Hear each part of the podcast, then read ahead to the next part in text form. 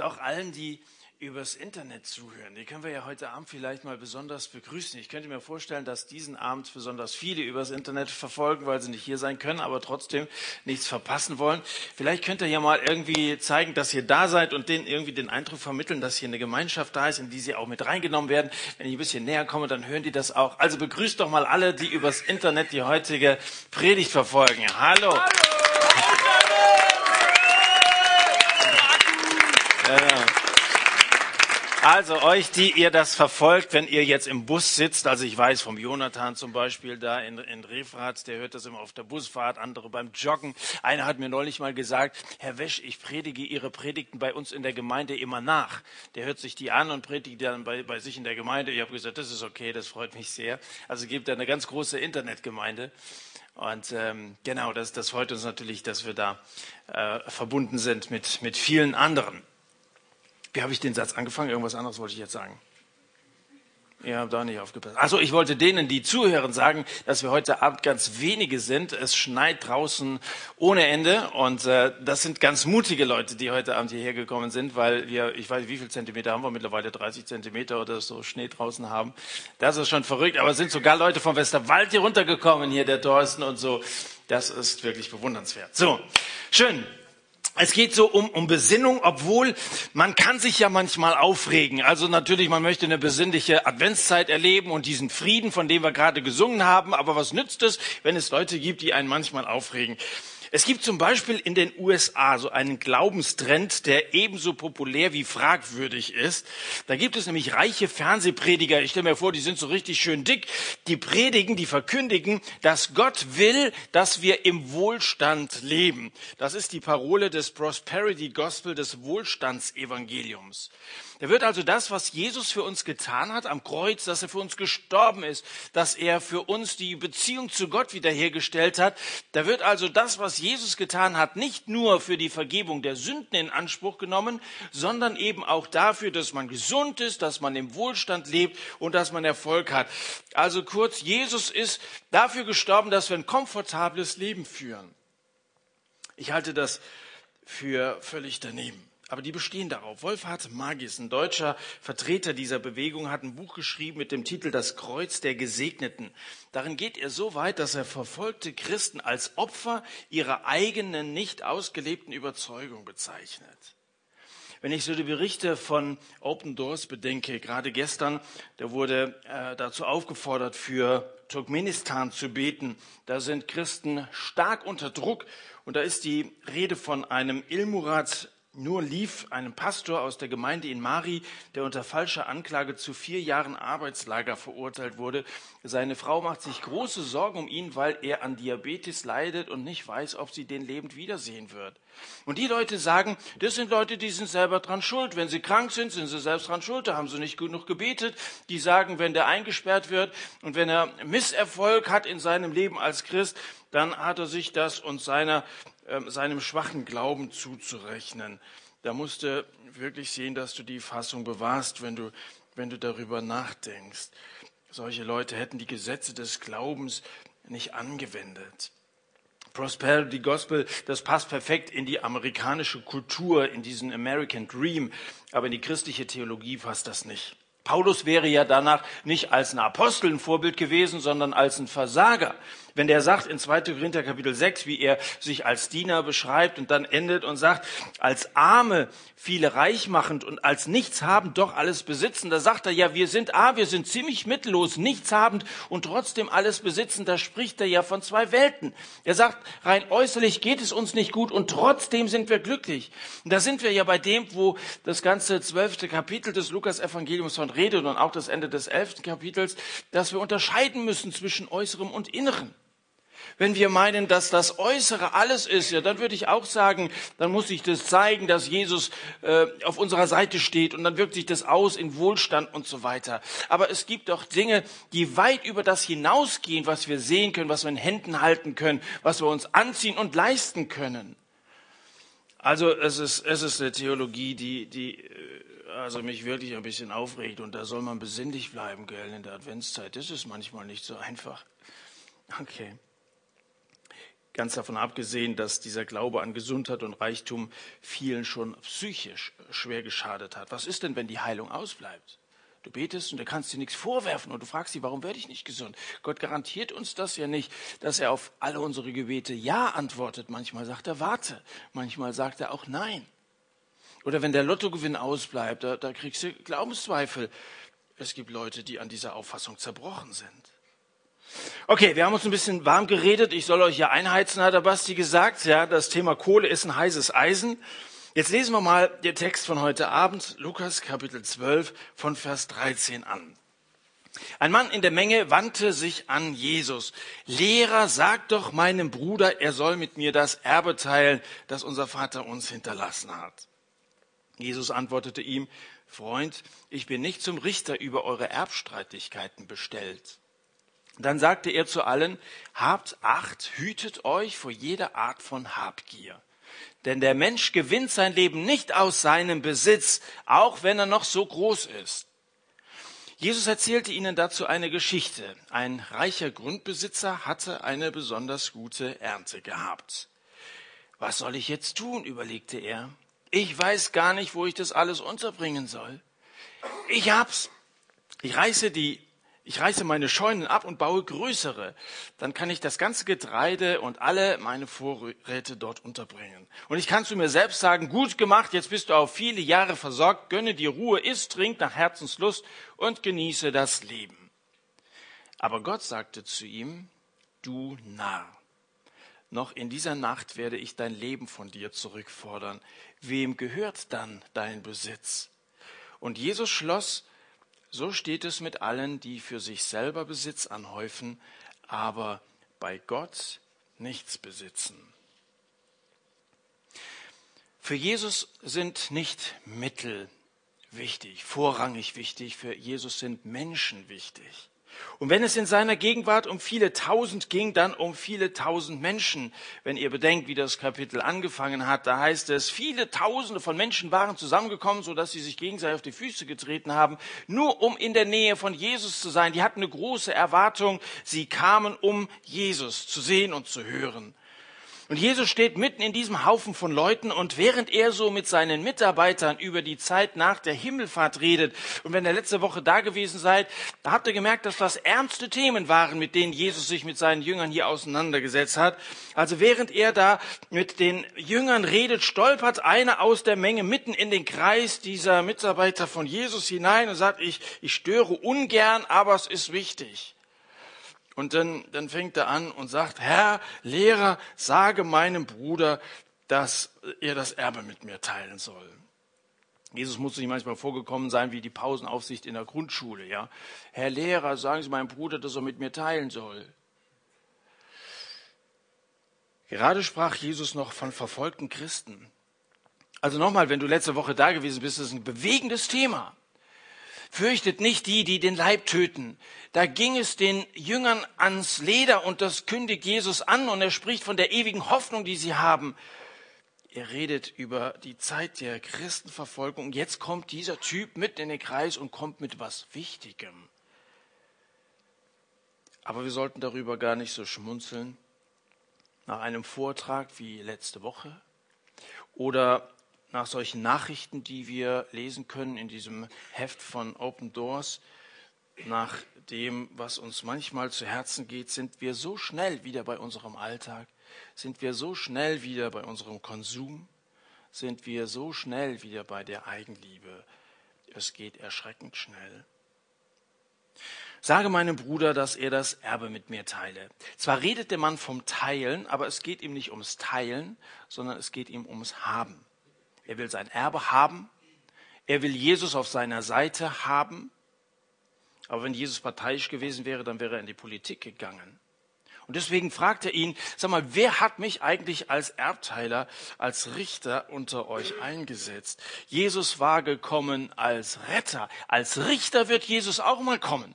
Bei seinem nächsten Kommen, da tritt er auf als Richter und dann wird er darüber entscheiden, wer in die ewige Herrlichkeit bei Gott kommen wird und wer nicht. Aber jetzt war er gekommen als Retter. Und deswegen fragt er, wer hat mich jetzt hier als Richter bestellt? Und dann erzählt Jesus eine Geschichte.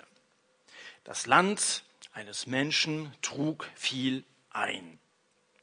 Jener Bauer war einer, der alles richtig gemacht hatte. Gut, den Acker hatte er geerbt. Gut, also das Saatgut war vom Vorjahr übrig.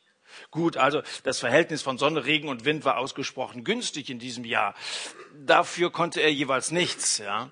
Aber davon mal abgesehen, sonst hat er alles richtig gemacht und wenn einem son sonst keiner, keiner lobt, da klopft man sich zur Not selber mal auf die Schulter. Äh, das geht ja auch. Was trägt dein Land eigentlich ein? Ich meine, unter welchen Umständen lebst du?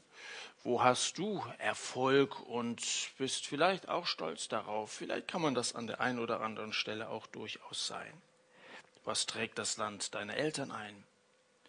Vielleicht lebt ihr in einem Dreifamilienhaus, ihr fahrt so eine Vierzylinder BMW und äh, macht Urlaub im Fünf-Sterne-Hotel, nicht in Bayern, sondern auf Barbados. Ich habe mich da nicht einzumischen, aber wenn allein diese Dinge, ups, Stromausfall, liegt das an mir? Ist wieder da, aber schon. Das, hm? Okay, danke Sie. Ähm, wenn allein diese Dinge dein Leben ausmachen, wenn sich deine Gedanken allein um diese hier genannten Dinge und ähnliche drehen, dann bist du auf dem besten Wege, ein Spießbürger zu werden. Ein Spießbürger ist einer, der so an seinen Gewohnheiten hängt, den man möglichst nicht aus seiner Ruhe bringen darf. Das ist einer, der einen ziemlich engen Horizont hat und dieser Horizont, der setzt sich zusammen aus mein Haus, mein Herd, mein Hund. Ich meine, der Micha, habt ihr gesehen, der ist ein bisschen vernarbt, der hat jetzt die Nase voll von Hunden, der ist angefallen worden da von einem, so, so, so einem Köter, aber aber das ist, was wir so haben, ja, so, so ein schön eingerichtetes Leben. Das ist, das ist das, was wir uns, das wir uns angeeignet haben und was auch unser Herz ausfüllt.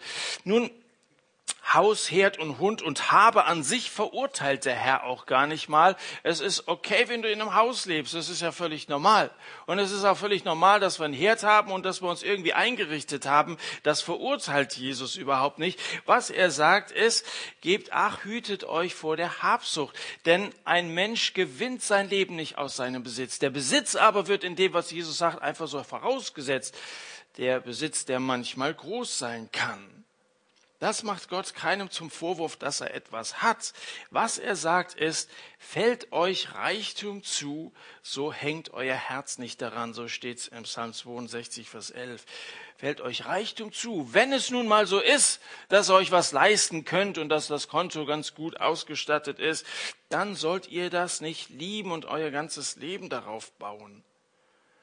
Reichtum und Überfluss, das wird erst einmal vorausgesetzt. Das ist nun mal das Schicksal von manchen Leuten. Ob die deswegen beneidenswert sind, das ist noch eine andere Frage. Carmen, eine Frau aus Manderbach, erzählt ein Erlebnis vom Campingplatz. Das finde ich witzig. Das finde ich gut. Die hatten also so einen Nachbar, ein wenig freundlicher Zeltnachbar, der so korpulent ein Hawaii-Hemd ausfüllte und der die Familie darüber aufgeklärt hat, dass die, dass die Zelte nicht so dicht nebeneinander zu stehen haben. Ja, ähm, der Zeltplatz war völlig überfüllt, es blieb eigentlich gar keine andere Wahl. Außerdem zog der gestrenge Nachbar sowieso mit Sack und Pack in eine Sonne, an so eine sonnigere Stelle. Der Wortwechsel wäre also völlig überflüssig gewesen. Und am nächsten Tag trifft die Carmen diesen Mann da am Wasser wieder und da kann sie sich die Frage nicht verkneifen und fragt, na, sind Sie jetzt zufrieden? Und dieser Mann antwortet, zufrieden bin ich nie. Zufriedenheit hat für mich was mit Stillstand zu tun. Und die Reaktion von Carmen ist, Zufriedenheit hat für mich etwas mit Bescheidenheit zu tun. Gut gekontert, Carmen. Die beiden waren neugierig aufeinander geworden und kamen in ein interessantes Glaubensgespräch. Aber das ist so die Kornbauer-Philosophie, Zufriedenheit gleich Stillstand. Wenn ich zufrieden bin, dann entwickelt sich nichts weiter. Es mag sein, dass ein Geschäftsmann so, so denken muss, dass es immer wieder noch ein bisschen mehr sein muss und so. Aber Carmen spricht hier von, von Bescheidenheit.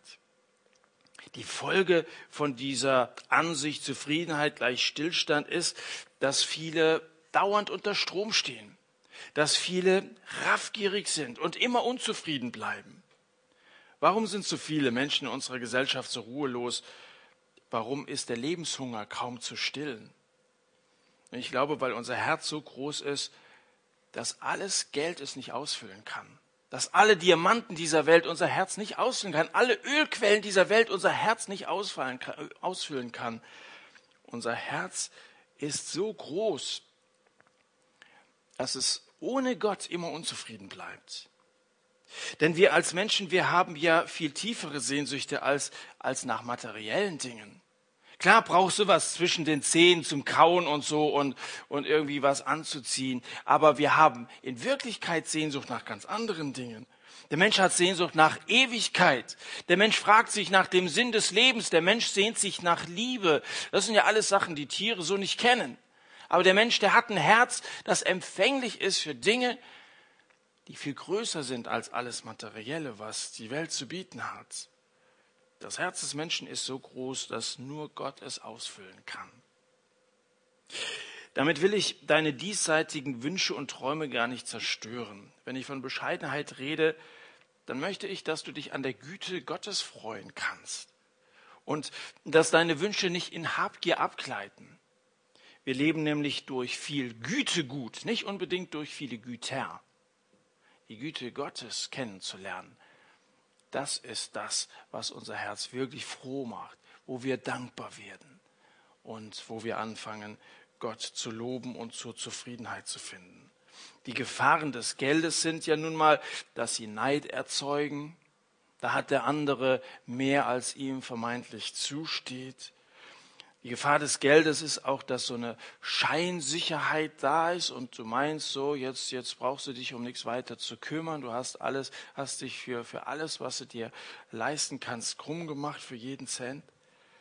Und auch, dass das Geld unabhängig von Gott macht. Da brauchst du letztendlich Gott auch nicht mehr, weil du hast dich ja selber reingehängt und kannst dir jetzt ein gutes Leben machen. Zurück zu diesem Kornbauern. Wohin jetzt mit all dem, was da eingefahren wurde, dieser großen Ernte? Nun, ich werde es anlegen, beschließt der Mann. Und da es noch keine Volksbänke gab, entschied er sich für Vorratskammern. Naheliegend. Der Kornbauer hat große Pläne oder zumindest Pläne für große Hallen.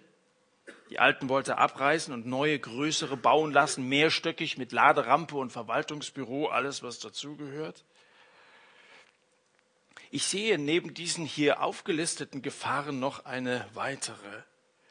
Eine weitere Gefahr ist die, dass wer viel sammelt, auch viel Ärger hat. Wer viel besitzt, hat auch eine ganze Menge Probleme. Ähm, das ist so. Wer viel sammelt, dem wird viel schlecht. Zum Beispiel in einem Silo ist das so. Wer da viel sammelt, da wird er ganz schnell feststellen, dass sich da auch eine Menge Ungeziefer sammelt. Auch bei einem Wasserdepot. Das Wasser, es wird ganz schnell schlecht. Es stinkt irgendwann und es ist gefährlich, weil es giftig ist. Faules Wasser, das kannst du nicht mehr gebrauchen. Vielleicht noch zum Blumen, die gießen, da ist gleich Dünger mit drin oder so. Aber wer, wer viel sammelt, dem wird auch viel schlecht. Und das ist das Paradoxe an der ganzen Geschichte. Du willst eigentlich mit deinem Besitz deinen Sorgen vorbeugen, aber du schaffst dir im Grunde genommen nur noch größere Sorgen. Weil Besitz bringt Sorgen, weil du ja alles, was du hast, in Schuss halten musst. Du kennst es doch, wenn du, wenn du alle möglichen technischen Geräte hast, da ist was kaputt hier und da und du musst dich um so viele Dinge kümmern. Je weniger man hat, desto weniger Ärger hat man auch. Das ist tatsächlich so. Jesus spricht davon, dass Motte und Rost zerstören. Und deswegen sagt er, macht euch doch Beutel, die nicht veralten und seht zu, dass ihr einen Schatz im Himmel habt, wo eben weder Rost noch Motte noch Diebe irgendwie etwas an eurem Besitz, dem Besitz schaden können. Das ist ein guter Rat, den Jesus gibt. Jürgen Wert erzählt von einem Freund, der Direktor bei einer großen Bank ist. Der ist zuständig für Kunden, die mindestens eine Million Euro Barvermögen haben. Nicht schlecht dazu zu gehören, oder? Und er sagt, ich habe noch nie so viele unglückliche Menschen gesehen. Leute, die innerlich kaputt sind, am Ende sind. Die, die ganze Ausstrahlung ist so leer. Sie haben irgendwie gedacht, wenn ich ganz oben auf der Erfolgsleiter angekommen bin, dann habe ich es erreicht. Und dann habe ich so oben festgestellt, da ist überhaupt nichts Erstrebenswertes. Es ist so einsam hier oben. Noch nie so viele unglückliche Menschen. Und dann hat er dieser Unglücksursache auch noch einen Namen gegeben, Meerfieber. Diese Leute leiden an Meerfieber. Ist so, wenn Sie dann eine Million in Ihrem Unternehmen erwirtschaftet haben, da wollen Sie im nächsten Jahr zwei Millionen haben. Und wer zehn Millionen erwirtschaftet, der will 20 Millionen haben. Du bist nie zufrieden, was diese materiellen Dinge angeht. Du bist nie zufrieden. Unser Herz ist nicht zu füllen ohne Gott. Außerdem sind Sammler einsame Leute. Es fällt ja auf in der Geschichte, dass der Mann nur ganz alleine vorkommt. Und wenn er redet, dann redet er mit sich selbst. Also der einzige Freund, den er hat, das ist er selbst und der ist geizig. Das ist also ein saublöder Umstand. Ja. Da redet er zu sich und sagt, also ich kann zu mir selber sagen, gut gemacht, jetzt bist du auf viele Jahre hin versorgt, gönne dir Ruhe, isst, trink nach Herzenslust, genieße das Leben. Seele, du hast viele Güter liegen auf viele Jahre, so heißt das wörtlich übersetzt. Die vielen Güter, derer er sich rühmt, die sind ja Fakt. Das kann man ihm ja nicht in Abrede stellen. Er hat wirklich fleißig gearbeitet und er hat Erfolg gehabt. Die vielen Güter sind Fakt. Aber die vielen Jahre, von denen der da schwafelt, das hat ja keiner in der Hand. Wer kann denn schon bestimmen, dass ich jetzt Zeit habe, das auch zu genießen? Und weil keiner von uns seine verbleibende Zeit kennt, sollten wir sie umso besser nutzen. Was ist denn das Gegenteil von Sammeln? Das Gegenteil von Sammeln ist Verschwenden. Es einzusetzen, was man hat. Beim Sammeln und beim Sparen, da denken wir an morgen, wir machen uns tausend Sorgen, da denken wir an uns und da verlieren wir uns im Mehrfieberwahn. Verschwenden dagegen macht glücklich. Hast du mal gemacht, wenn du, wenn du was hast und du hast genug und du gibst es anderen ab und siehst die leuchtenden Augen dessen, den du beschenkt hast, dass das selber froh macht? Teilen macht reich. Teilen macht reich. Glaubenserfahrung machst du dann, wenn du weitergibst, was du empfangen hast, ob das materielle Dinge sind, ob das geistliche Dinge sind, das, was du erfahren hast über Jesus, was dich froh macht, es anderen mitzuteilen, das macht froh. Das macht wirklich froh. Du musst mal versuchen, über andere mit Jesus zu reden. Du wirst selber glücklich sein dabei. Als Jünger Jesu wird man im Geben nie ärmer. Man wird reicher und man wird glücklicher.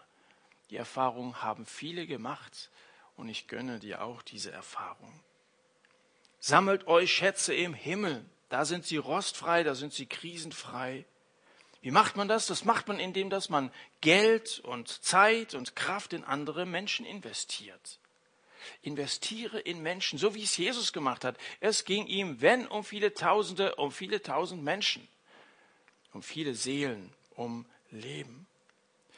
Geld soll benutzt, aber nicht geliebt werden. Gott möchte, dass wir materielle Dinge nutzen und Menschen lieben. Wenn wir aber materielles lieben, werden wir Menschen benutzen traurige Folge. In der Politik und Wirtschaft, da wird uns das ständig vorgemacht, wie schamlos Menschen andere benutzen, nur um selber besser voranzukommen, auf der Erfolgsleiter schneller nach oben zu kommen. Da sind Menschen für eine Zeit lang nützlich und wenn sie es eben nicht mehr sind, dann werden sie fallen gelassen. Da gibt es keine Freundschaften. In der Politik und Wirtschaft gibt es keine Freundschaften. Das hat Harry Truman, ein früherer US-Präsident, mal gesagt. Wenn du in Washington einen Freund haben willst, dann kauf dir einen Hund. Das sind die treuesten. Auf Menschen kannst du dich nicht verlassen.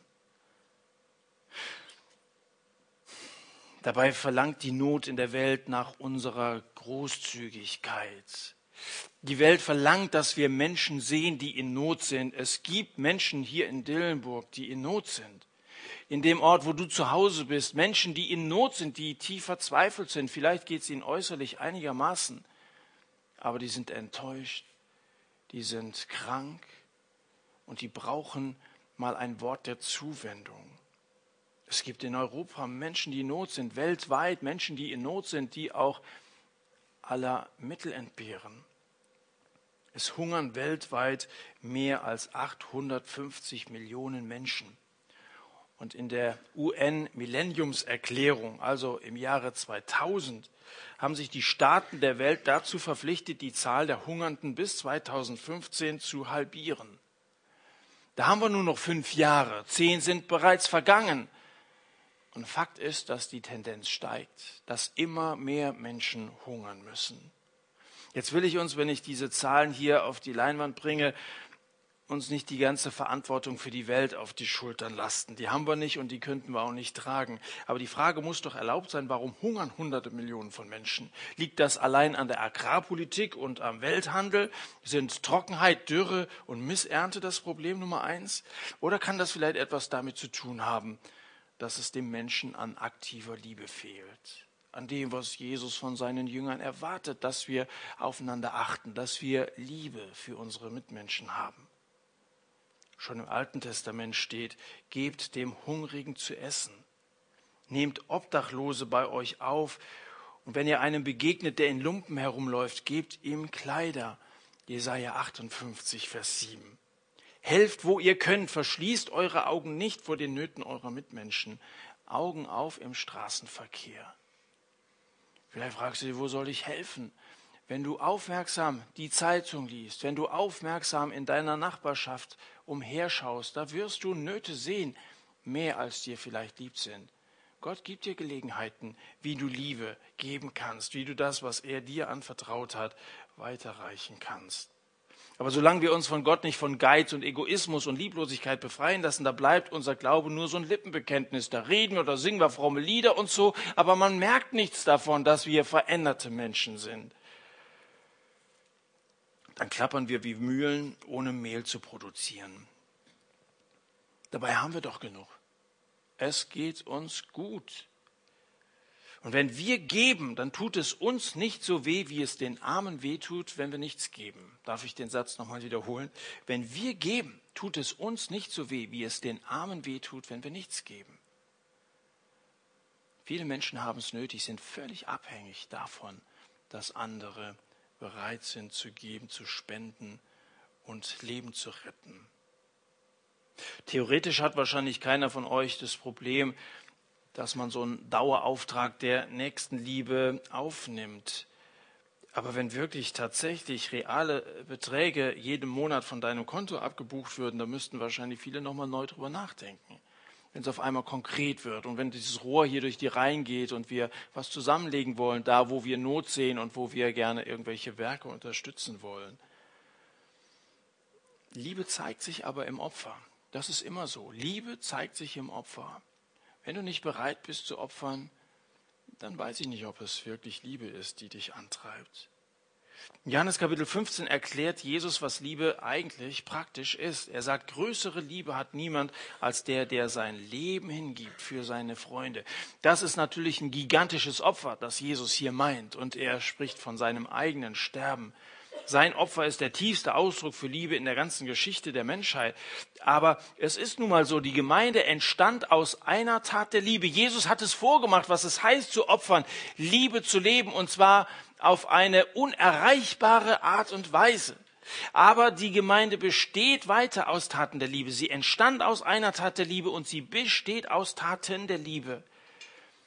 Jesus sagt, dass die Welt durch unsere Liebe erkennen wird, dass wir seine Jünger sind, dass wir zu ihm gehören, dass wir von Jesus geprägt sind. Merkt man das, dass du ein Jesus-Jünger bist an deiner Freigebigkeit? Jesus hat den Grund für eine ganze Bewegung gelegt und es muss doch spürbar werden in der Gemeinde von Jesus. In christlichen Gemeinden muss es spürbar sein. Die Liebe ist so zentral für Gott und für die neutestamentliche Gemeinde, dass wir ohne sie überhaupt keinen Anspruch darauf haben, uns überhaupt Jünger Jesu nennen zu dürfen. Der reiche Kornbauer hatte ans Abgeben nicht gedacht. Jedenfalls geht das nicht aus der Geschichte hervor. Aber du solltest daran denken. Willst du nicht in der Vorweihnachtszeit einfach mal ganz bewusst opfern? Menschen mal auf eine besondere Art und Weise beschenken? Morgen ist Nikolaus. Das wäre doch mal eine Idee, dass so wie die Miriam das von ihrer Mutter erlebt hat, dass da so ein kleines Geschenk stand und sie sich darüber gefreut hat. Bei irgendjemanden, an den du vorhin gedacht hast, wo du denkst, ja, da ist wirklich Not, denkst und einfach mal ein Geschenk einkaufst. Morgen tapf mal durch den Schnee durch zum Edeka und wenn es nur so ein Schokoladen-Nikolaus ist oder so. Und dann schreibst ein paar nette Zeilen dazu. Vielleicht auch irgendwas, was mit Weihnachten und mit Jesus, dem Retter, zu tun hat, von der Liebe Gottes, die er da in Jesus gezeigt hat. Und stell demjenigen das mal vor die Tür. da kannst du leuchtende Augen mit bewirken. Und wenn du sagst, ein bisschen kurzfristig morgen Nikolaus, die ganze Adventszeit, dann mach es, dann nimm dir das für den 24.12. vor. Wer von euch will mitmachen? Einfach Nächstenliebe ganz praktisch zeigen durch ein Geschenk, durch irgendein Opfer. Ja, danke, das ist ja immerhin einer von, ich weiß nicht, wie viel wir heute Abend sind verpflichtet euch einfach mal in diesem Moment. Also es ist, es ist kein Zwang, den ich da ausüben will. Nur wenn wir so eine Predigt hören und immer nicken und sagen, ja, das ist, stimmt eigentlich, aber wir setzen es da nicht um und wir nehmen uns das konkret vor, ich gehe zu dem oder dem hin, dann wird nichts draus. Und jetzt haben es andere gesehen und ich frage jetzt nochmal, wer macht mit? Wollen wir Jesus Jünger sein? Wollen wir Liebe weitergeben? Dann überleg, wie du irgendjemandem Freude machen kannst und seid dabei. Lass uns erkennbar sein als solche, die lieben und nicht nur davon reden. Du wirst Menschen finden, deren Scheunen leer sind, deren Herzen leer sind, die ausgebrannt sind und die auf so eine Zuwendung warten. Zum Schluss musste der Kornbauer abgeben, zuerst den Löffel und das, dann alles andere. Alles andere mit seinem Ableben war plötzlich vorbei. Was sind die häufigsten Todesursachen bei Reichen? Auf Platz 1 steht der Herzinfarkt. Die Etappen sind Konkurrenz, Karriere, Kollaps. So schnell geht das. Die steigern sich rein und dann ist es so schnell vorbei. Und auf Platz 2 steht der Selbstmord. Schlimm, oder? Während der Währungs- Reform nach dem Zweiten Weltkrieg haben sich viele Menschen das Leben genommen, weil plötzlich ihr Geld entwertet war und weil ihr Geld ihr ganzes Leben war, ihre ganze Liebe war. So kommt es, wenn du vorwiegend Kohle in deinem Herzen einlagerst. Da bist du verzweifelt, wenn es plötzlich nicht mehr da ist. Das war das Ende eines Spießbürgers. Ich weiß nicht, woran der Kornbauer gestorben ist. Vielleicht hat er sich an der handgeschnitzten Pommes verschluckt oder so, das kann schon sein. Aber Gott hatte beschlossen, wie auch immer, was auch immer die Todesursache war, Gott hatte beschlossen, du musst sterben. Das war sein Ende. Der Philosoph Sören Kierkegaard hat einmal gesagt, ein Spießbürger ist, wer ein absolutes Verhältnis zu relativen Dingen hat einer der Dinge, die sowieso vergänglich sind, die relativ sind, so hoch hängt, dass sie absolut werden für ihn und über nichts anderes mehr nachdenken. Das ist ein Spießbürger. Ein absolutes Verhältnis zu relativen Dingen, das ist gut ausgedrückt. Hauptsache Gesundheit, Hauptsache Karriere, Hauptsache wohlgeratene Kinder und wohlgefüllte Konten. Wer so denkt, verwechselt die Lebensmittel mit der Lebensmitte mit Gott und seiner Sache. Mal Hand aufs Herz, was macht dir ein Kratzer an deinem Auto aus? Kommst gleich raus, wenn du es in der Dunkelheit sehen kannst, da hat dir irgendwie einer ja, Schnee und dann ist er dir irgendwie und er ist einfach weggefahren. Da riechst du dich auf, oder? Das wird wahrscheinlich auf der ganzen Heimfahrt das Thema sein. Und wenn du zu Hause bist und heute Abend im Bett der letzte Gedanke und morgen der erste Gedanke, das regt einen doch auf. Mein Auto. Und die andere Frage, was macht dir die verlorene Seele deines Arbeitskollegen aus oder deines Schulkameraden? Regen wir uns da auch drüber auf? Und wenn du feststellst, stimmt, über die eine Sache rege ich mich auch, aber die andere habe ich mich irgendwie dran gewöhnt, das lässt mich relativ kalt, dann merkst du, wie erdverbunden wir noch sind. Und dann merkst du, wie relevant so ein Thema ist, wie das, was wir uns heute Abend hier vorgenommen haben. Ein relativ schnelles Rennpferd ist nicht genug. Stell dir mal vor, du bist da bei so einem Pferderennen, da sagt dir einer hier die Nummer 9, die ist relativ schnell. Ja, dann setz mal all dein Geld drauf, ja, auf ein relativ schnelles Pferd. Es ist relativ schnell, es ist aber nicht absolute Spitze. Du bist doch verrückt, wenn du da alles draufsetzt. Aber im Leben machen wir das so. Alle Dinge um uns herum, die materiell sind, sind relativ, die sind vergänglich. Du kannst nichts mitnehmen, nichts von dem, was du jetzt besitzt. Und trotzdem schauen wir uns ständig unseren Kontostand an und so. Sein Leben lang hat der Kornbauer Erfolg gehabt. Und er sah deswegen auch keinen Grund, seine Einstellung zu ändern, bis das Gott gesagt hat, du Dummkopf, du Narr, du Tor, hast ja aus lauter Eigenliebe ein Eigentor geschossen. Die dümmsten Bauern haben die dicksten Kartoffeln, gell? sagt man so. Und Gott sagt, du Dummkopf, du hast zwar dicke Kartoffeln und du hast eine reiche Ernte, aber du bist so dumm. Wer ist ein Dummkopf? Dumm ist ein Spießbürger, der aufs falsche Pferd setzt. Und deswegen will ich euch auffordern, seid nicht dumm. Wenn du gemerkt hast, dass das Pferd, auf dem du sitzt, tot ist, dann steig ab. Es hat doch keinen Wert, dich auf Dinge zu verlassen, die dich nicht ans Ziel bringen. Sei nicht dumm. Lasst uns zusammen beten.